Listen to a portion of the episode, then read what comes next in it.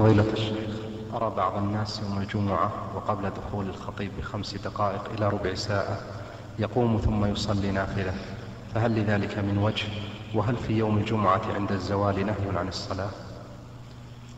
لا وجه لهذا أي لا وجه لكون بعض الناس ينتظر فإذا بقي عشر دقائق أو نحوها.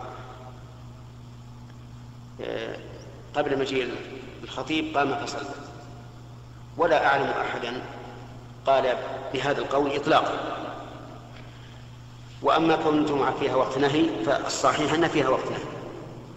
وأنها كغيرها من الأيام لعموم الأدلة. وليس هناك دليل يدل على تخصيص يوم الجمعة بأنه لا نهي فيه عند الزواج. وقد ورد في هذا حديث ضعيف عن النبي عليه الصلاة والسلام.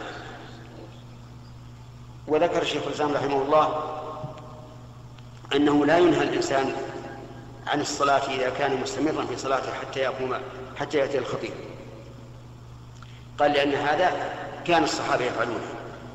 لكن كونه يبقى جالسا حتى إذا قارب وقت الخطيب قام فصلى وهو وقت نهي فهذا لا, لا أصل له ولا يحل لهذا أن يقوم فيصلي في هذا الوقت إذا كان قبل الزوال بنحو عشرة دقائق